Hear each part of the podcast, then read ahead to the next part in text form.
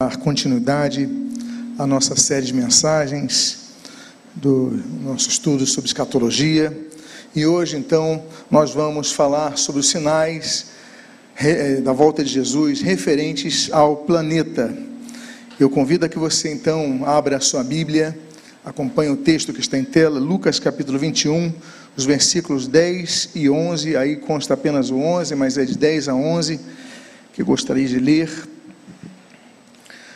Lucas capítulo 21, de 10 a 11, o texto registra: Então Jesus lhes disse: Nação se levantará contra nação e reino contra reino.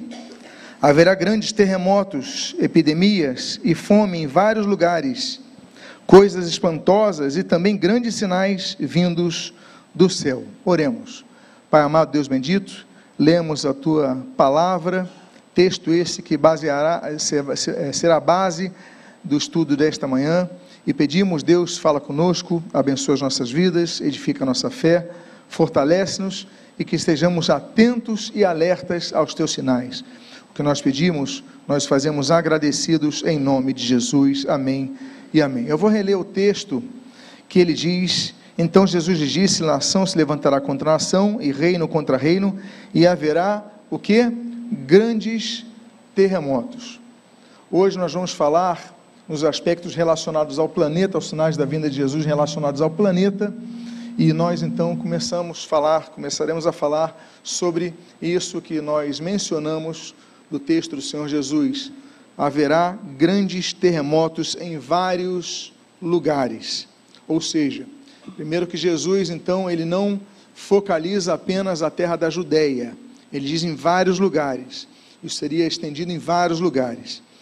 Os terremotos, amados irmãos, sempre existiram, porque são resultantes da movimentação ou de placas tectônicas ou de grandes, grandes massas ah, rochosas que estão debaixo da terra, e elas, com, com esse atrito, elas vão gerando grandes energias, e essas energias trazem então rasgos na terra, elas, elas trazem, ah, enfim, é, geram erupções vulcânicas, geram tsunamis, geram demais tipos de, de, de mudanças na estrutura geológica da Terra. Nós temos aqui, eu coloquei um pequeno vídeo, é um vídeo de três minutos e meio aproximadamente, mostra como surgem os terremotos e os tsunamis na Terra.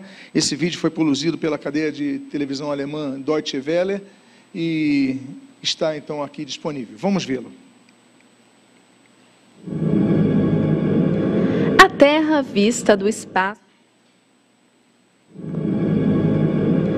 A Terra vista do espaço. Mesmo daqui, não dá para ver que a camada mais externa do nosso planeta é constituída por placas tectônicas de diferentes tamanhos. E elas estão constantemente em movimento. Aqui no meio do Oceano Atlântico, duas placas se afastam uma da outra. Elas são movidas pelo magma que é pressionado para a superfície. A substância viscosa, formada por pedras derretidas, se resfria e fecha o buraco entre as placas, o que provoca aos poucos a separação delas. E isso não acontece apenas no mar. Um exemplo é a Islândia, a ilha cresce cerca de 5 centímetros por ano porque as placas daqui também se distanciam. E por isso os terremotos acontecem com frequência no país. Mas eles são fracos e não causam muitos danos. Tremores de terra mais fortes podem ocorrer onde as placas tectônicas se aproximam e colidem umas com as outras, como por exemplo na Ásia, a milhares de quilômetros de distância. Aqui a placa indiana se choca com a eurasiana. A força dessa colisão se reflete nos Himalaias.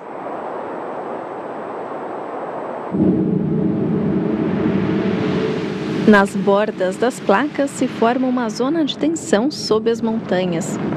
Quando o acúmulo de pressão é liberado, acontece um terremoto.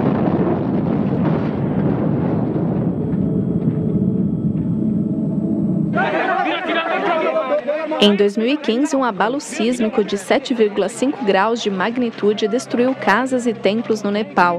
Mil pessoas morreram. Na costa do Japão, duas placas tectônicas também se chocam com frequência. É onde a borda de uma das placas entra embaixo da outra, levantando parte dela. Esse movimento é a causa de uma das maiores catástrofes naturais, o tsunami.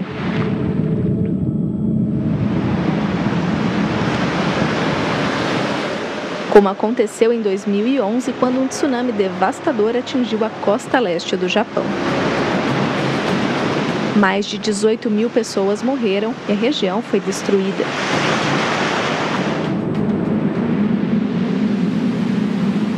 Na costa oeste dos Estados Unidos também acontecem terremotos. O motivo aqui, a falha San Andreas. Nela, duas placas tectônicas se encontram por mil quilômetros. Isso pode trazer consequências graves.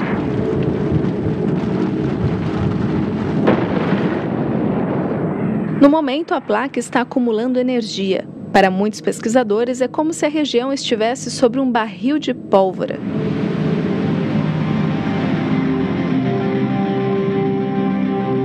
As placas tectônicas estão em constante movimento e, principalmente nas bordas delas, a Terra treme.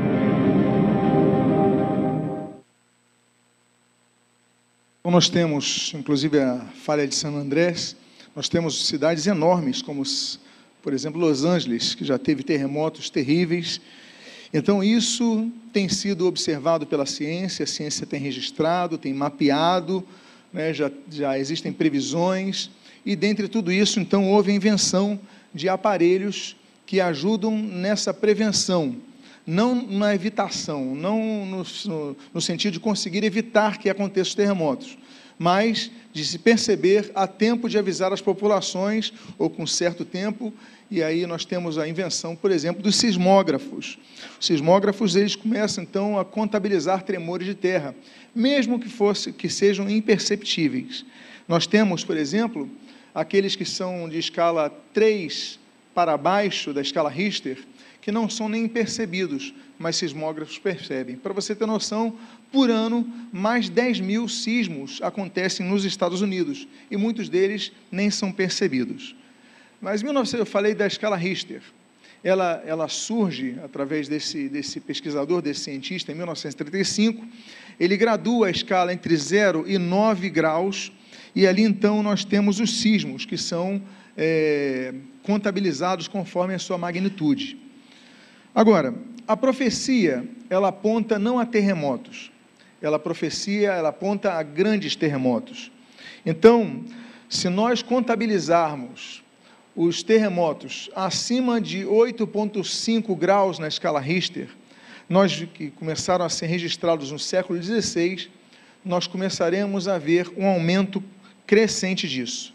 Vejamos, no século XVI nós tivemos dois grandes sismos, no Chile e no Alasca. No século XVII, cinco grandes sismos, no Chile, na China, no Peru e na costa dos Estados Unidos e no Canadá. No século XVIII, tivemos nove grandes sismos em vários países: Japão, Chile, Rússia, Peru, Portugal, Bangladesh e México. No século XIX, 13 grandes sismos, em Portugal, no Chile, na Indonésia, na Rússia, nas Antilhas, na, na Indonésia novamente, no Chile e no Japão. No século XX, nós tivemos 12 grandes sismos, um pouco menos que o século anterior. É, Equador e Colômbia, Samoa, Chile e Argentina, Alasca, Indonésia, Tibete, Rússia, Chile é, e também Alasca novamente, além do Chile, enfim. E nesse século XXI, nós estamos apenas a um quarto, nem completamos um quarto desse século e já tivemos cinco grandes sismos. Em 2004, na Indonésia, o que gerou também o, o tsunami, uh, 2005 na Sumatra, 2010 no Chile, 2011 no Japão, também com grande tsunami, 2012 em Sumatra. Eu nem contabilizei os terremotos que nós verificamos nesse ano que foram notícias em todo o mundo, na Turquia e na Síria, que mataram 53 mil pessoas. Eu repito para vocês: 53 mil pessoas. Por que, que eu não contabilizei aqui? Porque esses terremotos foram na magnitude de 7,8 graus na escala Richter, não foram acima disso.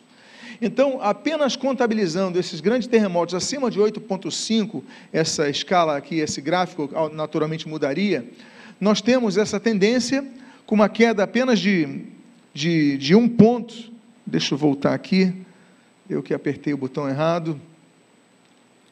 Nós temos aqui uma queda de apenas um terremoto do século, do século XIX e século XX, acima de 8,5 na escala Richter, mas nesse século XXI, nós já tivemos cinco, porque não chegamos nem a finalizar um quarto desse século. E as tendências, as previsões, elas não são tão positivas. Pois bem, então isso aponta ao significativo a, a, a, conclusão do princípio das dores que o Senhor Jesus registra ali em Mateus capítulo número 25. A tendência quando eu falei sobre a tendência a piorar a situação dos terremotos, é porque a ciência faz uma correlação do aquecimento global, que é um fato cientificamente comprovado, com os terremotos. Para mostrar isso para vocês, para que isso seja mais perceptível, eu coloquei um outro vídeo, também de três minutos e meio, de uma reportagem do Jornal da Record, para que vocês vejam então essa correlação entre o aumento dos terremotos e o aquecimento global, ou seja, uma coisa que já estamos vivendo, o aumento dos terremotos também, então, confirmando a profecia de Jesus. Vejamos o vídeo. Um estudo divulgado por cientistas da Universidade de Bristol, no Reino Unido, afirma que o mundo não vai resistir às mudanças climáticas. E que o planeta terá temperaturas extremas e fenômenos naturais tão violentos que não será possível ter vida na Terra. Incêndios que destroem cidades inteiras. Essa é reportagem do mês passado. Tempestades que matam. Terremotos assustadores. O planeta está esquentando.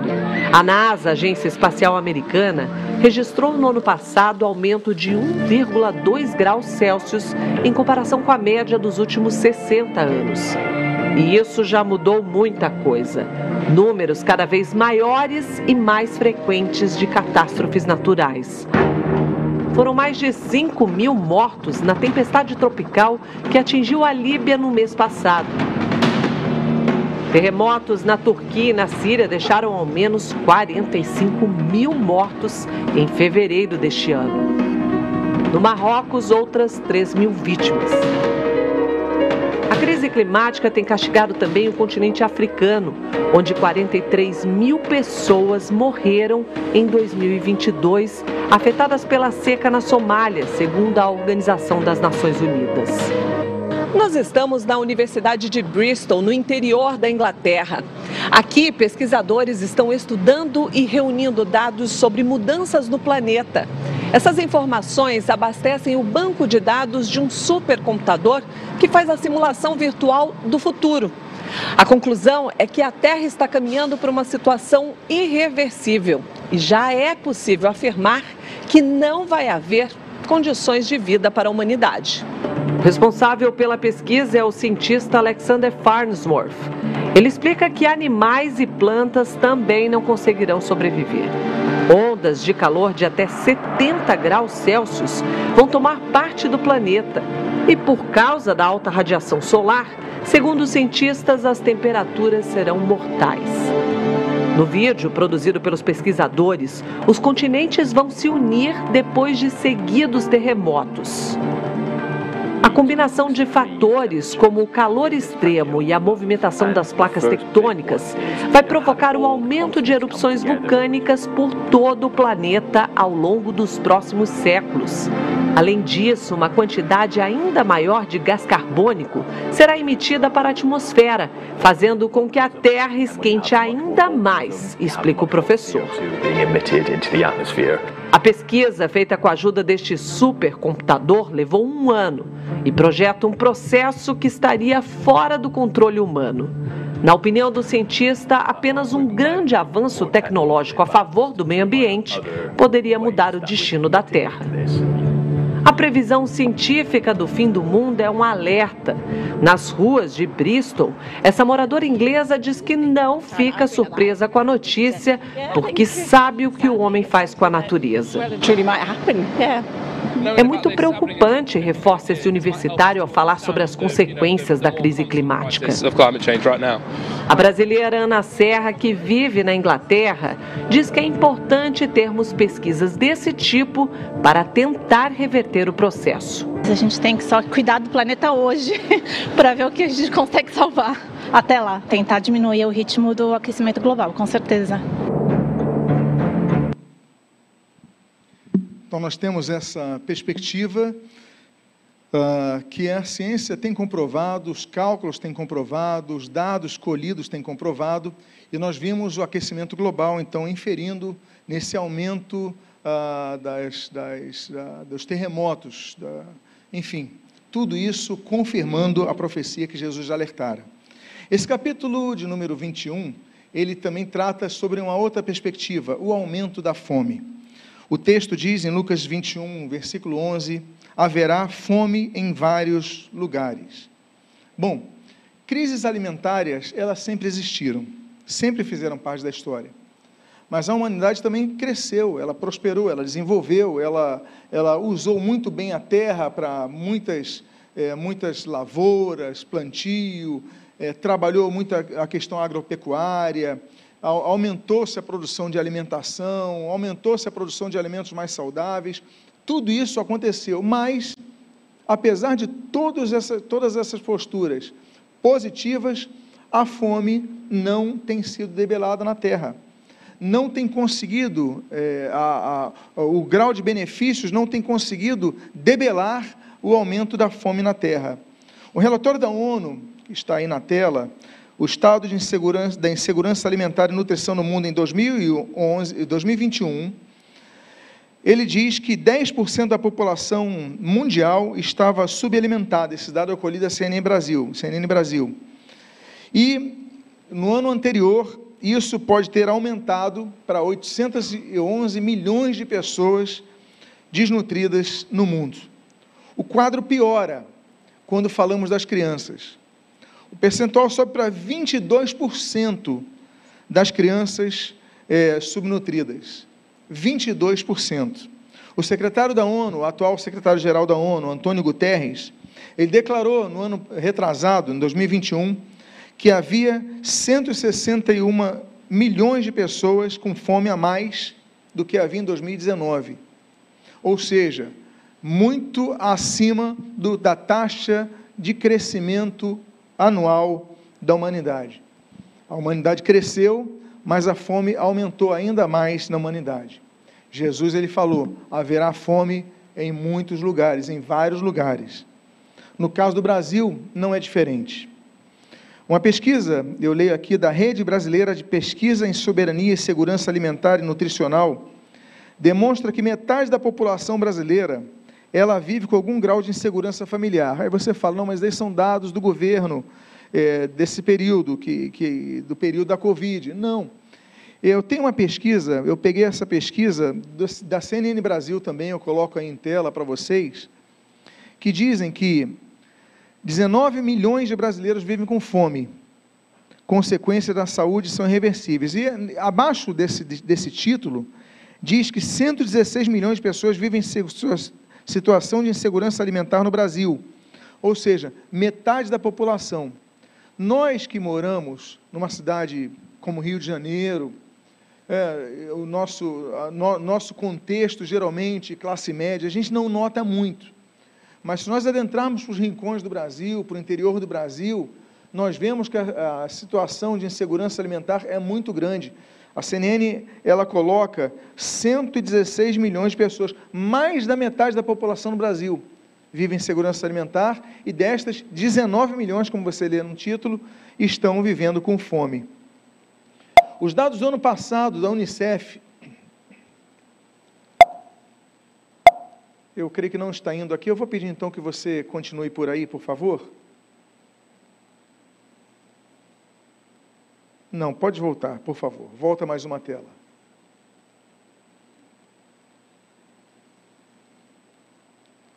isso. A Unicef lançou um relatório, agora está seguindo aqui, eu acho.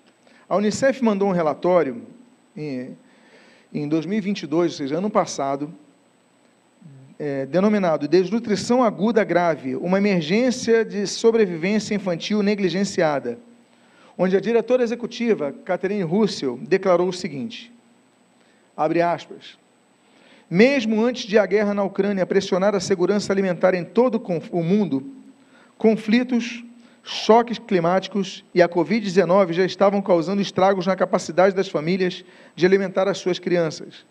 O mundo está rapidamente se tornando um potencial barril de pólvora de mortes evitáveis de crianças e de crianças que sofrem de desnutrição aguda. Site da Unicef de maio do ano passado. Ou seja, não estou trazendo dados de 10 anos atrás, estou trazendo dados muito recentes. É importante nós vermos que a própria Unicef, ela atesta que 10 milhões de crianças estão com desnutrição aguda resultando na morte, olha só, não é de 3%, não é de 5%, que já seria um número absurdo. 5% das crianças do mundo morreram de fome. Eu estou falando de 20%. É um número muito alto. Imagina todas as crianças do mundo. Eu volto a dizer, nós não temos a noção pelo contexto que nós vivemos aqui, em nossa cidade. Mas se você ampliar isso, principalmente para a África subsaariana, para rincões da Ásia, você vai ver que muito mais crianças, o percentual é muito maior para a média mundial ser de 20%. Essa é a porcentagem de crianças com até 5 anos de idade que morrem de quê? De doença? De assassinato? Não, de fome, porque não tem o que comer. Volto a dizer, ainda que a tecnologia alimentar ainda que o mundo tenha crescido é, em termos de quantidade de indústrias de, de alimentos, 20% das crianças estão morrendo. A profecia de Jesus, ela tem se cumprido. O relatório da Oxfam, que é uma agência que foi criada no meio da Segunda Guerra Mundial, lá em Oxford, ela, o Comitê de Oxford para aliviar a fome, esse é o, é o, é o, é o sentido dessa, dessa frase, daí desse, desse nome, ele diz que 11 pessoas morrem de fome por minuto. Ou seja, passa um minuto, uma pessoa morre de fome. E 700 crianças com menos de 5 anos de idade morrem por dia por causa da falta de água potável. E esse dado eu colhi na, no site da Deutsche Welle, do dia 9 de julho, isso em 2021, esse dado que eu tenho. Porque, então, portanto, ainda que tenhamos grandes avanços em termos de tecnologia e produção de bens e de consumo, assim como indústrias de alimentos, secas têm causado isso. As mudanças climáticas têm causado isso. As guerras têm causado isso. As epidemias, inclusive não apenas as que afetam os humanos, mas a lavoura, né, as pestes, têm, têm causado tudo isso. A corrupção, que desvia dinheiro para as pessoas, tem causado isso. Então, infelizmente, essas mazelas, elas têm confirmado mais uma vez a profecia de Jesus nos capítulos Mateus 24, Lucas capítulo de número 11, como nós lemos aqui. Nós falamos então dos, do aumento dos terremotos, dos grandes terremotos, nós falamos então da fome, e eu vou para a última parte desses sinais que são observados aqui no planeta: as epidemias e pandemias. Lucas capítulo 21, volta ao versículo 11, quando nós lemos: haverá epidemias em vários lugares. Meus irmãos, nossa geração é a geração que mais conhece sobre esse assunto das últimas gerações, não é verdade? Nós passamos dois anos e meio entre a data que a OMS estabeleceu como início da pandemia da Covid-19, dia 11 de março de 2000, até o final de 2022, cerca de dois anos e meio, nós nos deparamos com distanciamento social, uso de máscaras, não é verdade? Todos nós sabemos o que é isso. Então, campanhas de vacinação, nós sabemos exatamente o que pode causar uma pandemia. E testemunhamos essa peste e lamentamos profundamente a enorme quantidade de vítimas fatais. 7 milhões de pessoas no mundo inteiro, 10% delas no Brasil, cerca de 700 mil pessoas. Eu colhi esse dado que vocês vão ver no mapa da Organização Mundial de Saúde há dois dias. Esse mapa foi da sexta-feira. Nós temos ali cerca de 7 milhões de pessoas mortas por causa da Covid, sendo que 704 milhões no Brasil. Então, é um dado lamentável, é um dado terrível, mas é um dado que o Senhor Jesus já profetizara. Então, nós temos que entender o seguinte: isso que nós passamos foi uma, uma, uma, uma, uma mazela terrível, mas infelizmente não foram as únicas mazelas que o mundo experimentou e, lamentavelmente, não serão as últimas. Pandemias, epidemias, o mundo já passou por isso. Nós temos algumas que já, já estão atualmente controladas. Por exemplo, a peste bubônica, você pode ver que aconteceu ali, chamada peste negra, no século XIV, ela dizimou entre nada menos entre 75 e 200 milhões de pessoas na Europa e na Ásia. É muita gente, é muita gente, mas ela já está controlada. O tifo, o tifo que se espalhou pela Europa, século XV, século XVI, já não existe mais. quer dizer, ainda existe, mas é muito raro. Mas ainda não existe vacina para o tifo. Uma pessoa que pegasse um tifo, ela teria que conviver com isso e a taxa de fatalidade é muito alta. A varíola é outra doença que permaneceu ativa antes da época de Jesus, já havia varíola, e permaneceu ativa até 1980, quando ela foi erradicada. A Organização Mundial de Saúde fala então que a varíola foi erradicada agora, recentemente, em 1980, graças a campanhas mundiais é, massivas de vacinação. A cólera também tem sido administrada, ainda que exista ainda a cólera, mas ela se tornou pandemia em 1817 e, apesar de existir uma vacina para a cólera, essa vacina não é totalmente eficaz. Agora, eu peguei os dados da revista Galileu, de março de 2020, que mostra que houve um surto no Iêmen em 2019, agora, recentemente, 2019, onde morreram nada menos do que 40 mil pessoas. Em 2019, nós estamos em 2023. Ou seja, a cólera está controlada, mas morrem 40 mil no Iêmen. Então, nós temos que ficar atentos a isso. A própria gripe, que não levamos tão a sério, não é verdade? Ah, estão gripados, eu estou gripado hoje, estou um pouco gripado. Mas nós temos as suas variantes. Variantes como a gripe espanhola, de 1918, com estimativa de 40 a 50 milhões de mortos. Variantes como a gripe asiática, de 1957. Variantes como a gripe de Hong Kong, de 1968, de 1 a 4 milhões de mortos, segundo a OMS declarou em 2013. A gripe russa, de 1967, com 700 mil mortes. Então, nós temos um jornal aqui do Rio de Janeiro, da época, que o Rio é um vasto hospital. Aliás, o Brasil perdeu um presidente da República no exercício do seu mandato com a gripe espanhola, Rodrigues Alves. Rodrigues Alves morreu em 1919 por causa da gripe espanhola. Aí nós temos o sarampo. Aí você fala assim: não, mas o sarampo já foi erradicado. O sarampo já está bem controlados. Né? As crianças são vacinadas cedo, não tem muita preocupação com isso, a gente só vacina e pronto, e tranquiliza. Bom, o sarampo já matou mais de 200 milhões de pessoas, segundo a OMS. Agora, em 1998, volto a dizer, há pouco tempo atrás, ela voltou a ser vista em regiões, algumas regiões do planeta. Em 2007, houve um pequeno surto no Japão. E em 2014, nove anos atrás, Começa um surto na Disney e o presidente dos Estados Unidos, Barack Obama, então presidente dos Estados Unidos, Barack Obama, ele, ele pede aos pais: vacinem seus filhos para conter o, o sarampo. Isso porque em 2000, e essa reportagem de 2015, você vê como é recente esse dado.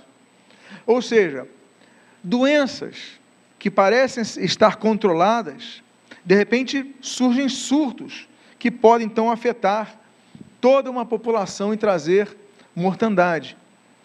Agora eu falei das doenças teoricamente controladas.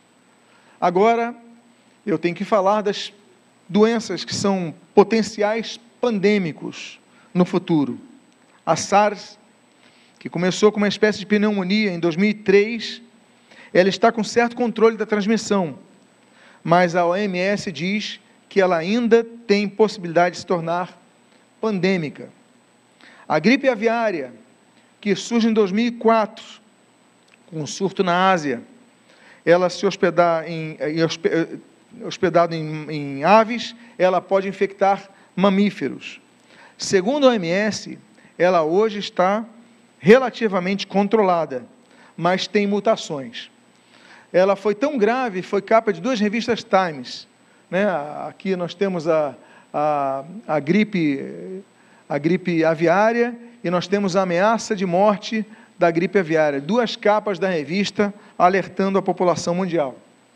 Além da gripe aviária, nós temos a gripe suína, uma combinação de cepas do vírus da gripe humana com a, a gripe aviária. E aí nós tivemos um surto em 2009 com 150 mortes no México e a OMS declarou que tinha a chance dela se tornar pandêmica. Está relativamente controlada foi capa também de vários jornais. Né? O Daily Mirror falou que a gripe aviária está entre nós. O, a, o Union Tribune, Tribune, diz que ela está, está levantando um alerta do nível se elevar por um surto de gripe suína. Então, nós temos todas essas, essas situações passíveis, mas que hoje estão sendo controladas. A, a ciência está lutando contra elas. A ebola, a ebola, a terrível ebola, ela ainda tem uma vacina em desenvolvimento. Mas olha só, o problema da ebola. A taxa de mortalidade do ebola é de 50% a 90%. É uma taxa de mortalidade muito alta. 50, pelo menos metade das pessoas que contraem ebola morrem, pelo menos. 50% a 90%. E hoje está restrita às regiões da África Ocidental, e é transmitida apenas por contato sanguíneo. Teve surtos em 2014, 2019. Agora, ela se torna uma emergência mundial pela, de saúde pública internacional, pela OMS, em 2019. Nós estamos em que anos, meus irmãos? 2023. Aí nós temos uma variante relacionada ao ebola, a febre hemorrágica descrita como vírus de Marburg. Aí você fala, não, o vírus de Marburg, então, está controlado. Esse vírus de se alastrar para o Ocidente está controlado. Bom, essa reportagem, eu peguei, aqui você pode ver a data, 15 de fevereiro de 2023, é desse ano, BBC News Brasil. Guiné Equatorial detecta surto de Marburg, vírus com alta mortalidade que preocupa a OMS. Mortalidade de pelo menos 50% isso em 2023, na Guiné Equatorial.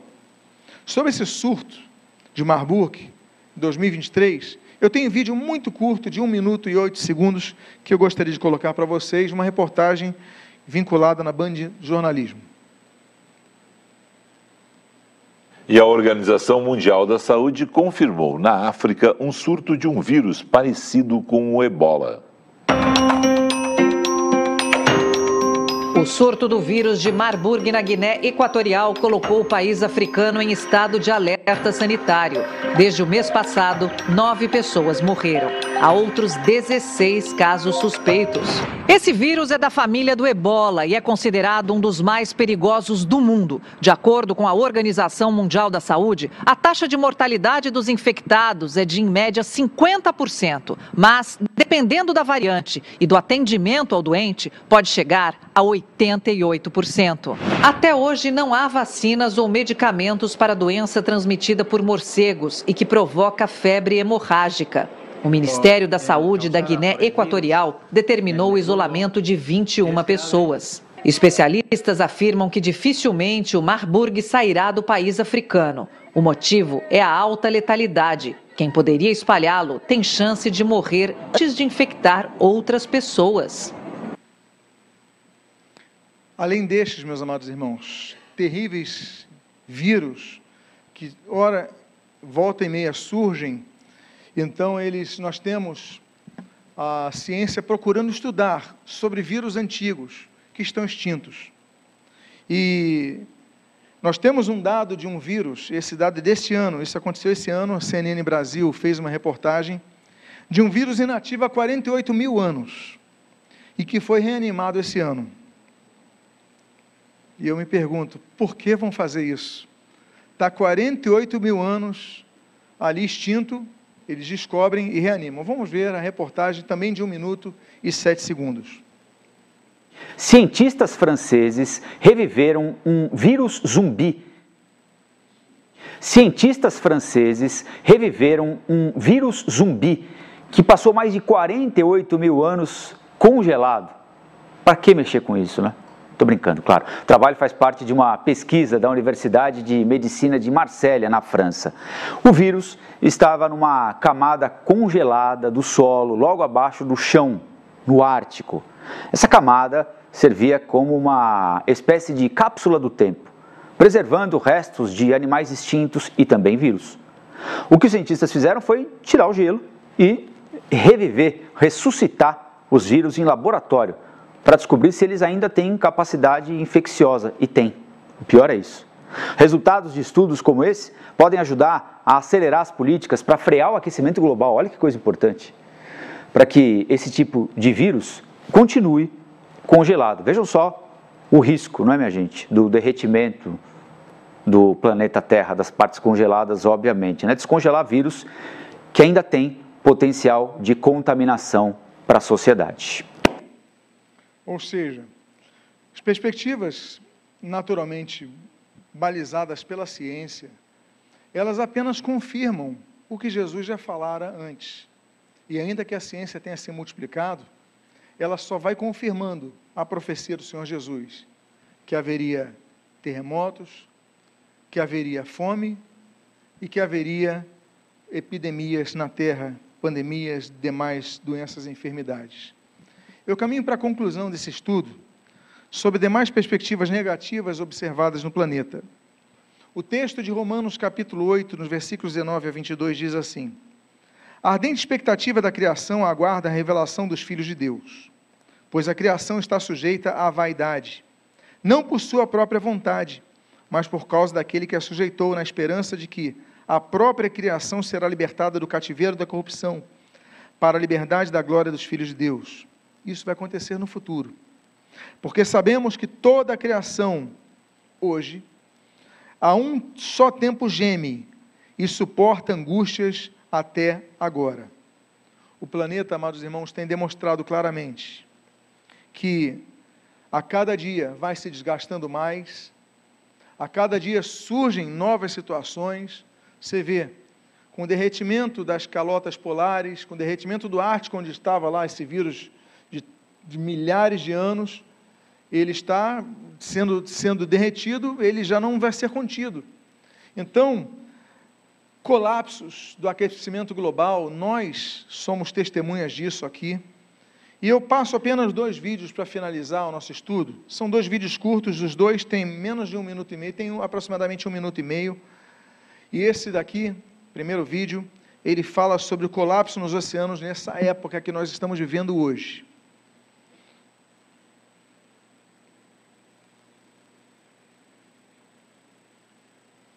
Um novo estudo prevê, já a partir de 2025, o que os cientistas classificam como colapso dos oceanos, o que levaria a um desequilíbrio climático global.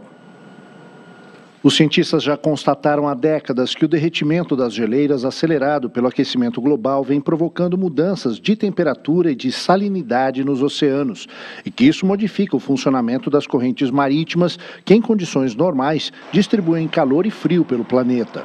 O estudo mais recente, feito por dinamarqueses, é considerado menos conservador e mais pessimista que os apresentados pelo painel do clima da ONU. Eles, por exemplo, estão prevendo, já para meados do século, mudanças na corrente marítima que esquenta o Atlântico Norte, responsável hoje por deixar o clima da Europa Ocidental mais ameno. Se essa corrente marítima desaparecer, parte da Europa Ocidental terá invernos extremamente frios e secos. A dinâmica dessa corrente marítima, chamada de circulação meridional invertida do Atlântico, não acontece no Oceano Pacífico. Isso explica o fato do Alasca, no Pacífico, ser mais frio que a Escandinávia, que está na costa do Atlântico, apesar de ambos estarem na mesma latitude O estudo estima que o colapso desse sistema marítimo começará em dois anos e chegará ao pior momento em 2057. Ou seja, perspectivas mostram que o planeta precisa ser mais bem cuidado, na é verdade, meus amados irmãos, mas essa tendência é muito negativa. E o último vídeo que eu coloco para vocês é aquilo que nós estamos vivenciando nos dias de hoje. Estamos percebendo ao longo dessas épocas, de que o ano de 2023 terá sido o ano mais quente de toda a história. Reportagem do Band do Jornalismo. Joana Trepton está de volta para falar com a gente do calorão, recorde no mundo, né, Joana? Exatamente. A Terra teve o mês de outubro mais quente da história e 2023 também deve bater recorde de calor dos últimos 125 mil anos. 53 graus de temperatura no Vale da Morte, nos Estados Unidos. Seca e incêndios consumindo florestas e áreas urbanas na Europa. Calor sufocante no Sudeste Asiático. Os termômetros explodiram em 2023. O Observatório Europeu anunciou que a Terra teve o mês de outubro mais quente da história. Foi o quinto mês seguido que o planeta registrou recorde de calor e 2023 deve seguir na mesma toada. Os cientistas já dão como certo que será o ano mais quente em 125 mil anos. Os cientistas alertaram que o calor recorde é resultado das emissões de gases de efeito estufa e também pelo fenômeno climático El Ninho, que deve durar até abril do ano que vem. Um outro estudo apontou que as geleiras no norte da Groenlândia perderam um terço do volume nos últimos 50 anos. Derretimento que pode aumentar o nível do mar em mais de dois anos e que, na avaliação dos cientistas, representa um risco dramático para o planeta. Então eu encerro com essa, essa, esse print de uma reportagem CNN Brasil ele foi, esse print é de ontem, uma reportagem de ontem, atualizado às é, sete e meia da noite, mostrando que a sensação térmica no Rio, ontem, no ano passado não, ontem, bateu recorde histórico. Nós estamos no momento histórico. Sensação térmica de 59,7 graus. O recorde que eu tinha obtido, eu, eu, já tinha encarado uma sensação térmica de 57 graus, mas foi onde? No deserto do Saara. Ontem eu encarei isso na minha cidade, no Rio de Janeiro, 59,7 é, aqui, a cidade do Rio de Janeiro registrou no sábado, dia 18, ontem, 59,7 graus de sensação térmica, às 8 e 10 da manhã na estação de Guaratiba, aqui na Zona Oeste. Então, nós temos aqui dados que apenas confirmam. Confirmam o que? Confirmam os sinais que Jesus tem falado, falou e tem ecoado nos dias de hoje sobre o aumento dos terremotos, o aumento da fome, o aumento das epidemias, tudo, todas essas mudanças, elas estão sendo aumentadas escalonadamente de maneira perceptível aos olhos nossos. Ninguém pode dizer a data da volta de Jesus, mas todos nós podemos ver os sinais anunciados pelo Senhor Jesus sobre a sua volta. No próximo domingo, hoje nós então nós temos trabalhado sobre sinais relacionados a Israel. Hoje falamos sobre sinais referentes ao planeta e no próximo domingo nós vamos falar sobre sinais da volta de Jesus referentes à sociedade. Que Deus tenha misericórdia e nos abençoe de maneira rica e abundante em nome de Jesus. Fiquemos de pé. Vamos fazer uma oração.